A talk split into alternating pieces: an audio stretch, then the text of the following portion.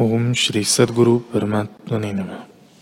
श्री वशिष्ठ जी बोले, हे राम जी ज्ञान रूपी पर्वत पर चढ़े रहना और अहंता रूपी गड्ढे में न गिरना।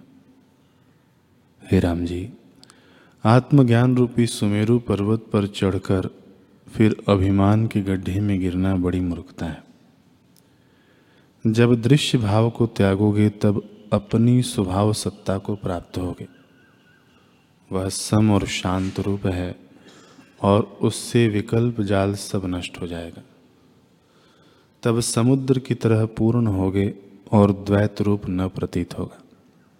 हे राम जी, जब हृदय में विषय को विष जाने, तब मन भी निरस हो जाता है और चिंता शोक से रहित हो जाता है। वास्तव में देखो तो सबसे, सब में सत्ता ब्रह्म चितघन समान रूप से स्थित है, पर अद्वैत स्वरूप के प्रमाद से वह नहीं भाषित होती। हे राम जी, आत्मा का अज्ञान ही बंधन और आत्मा का बोध ही मुक्ति है। इससे बलपूर्वक मोह निद्रा को छोड़ आप ही जागो, तब इस बंधन से मुक्त हो गए।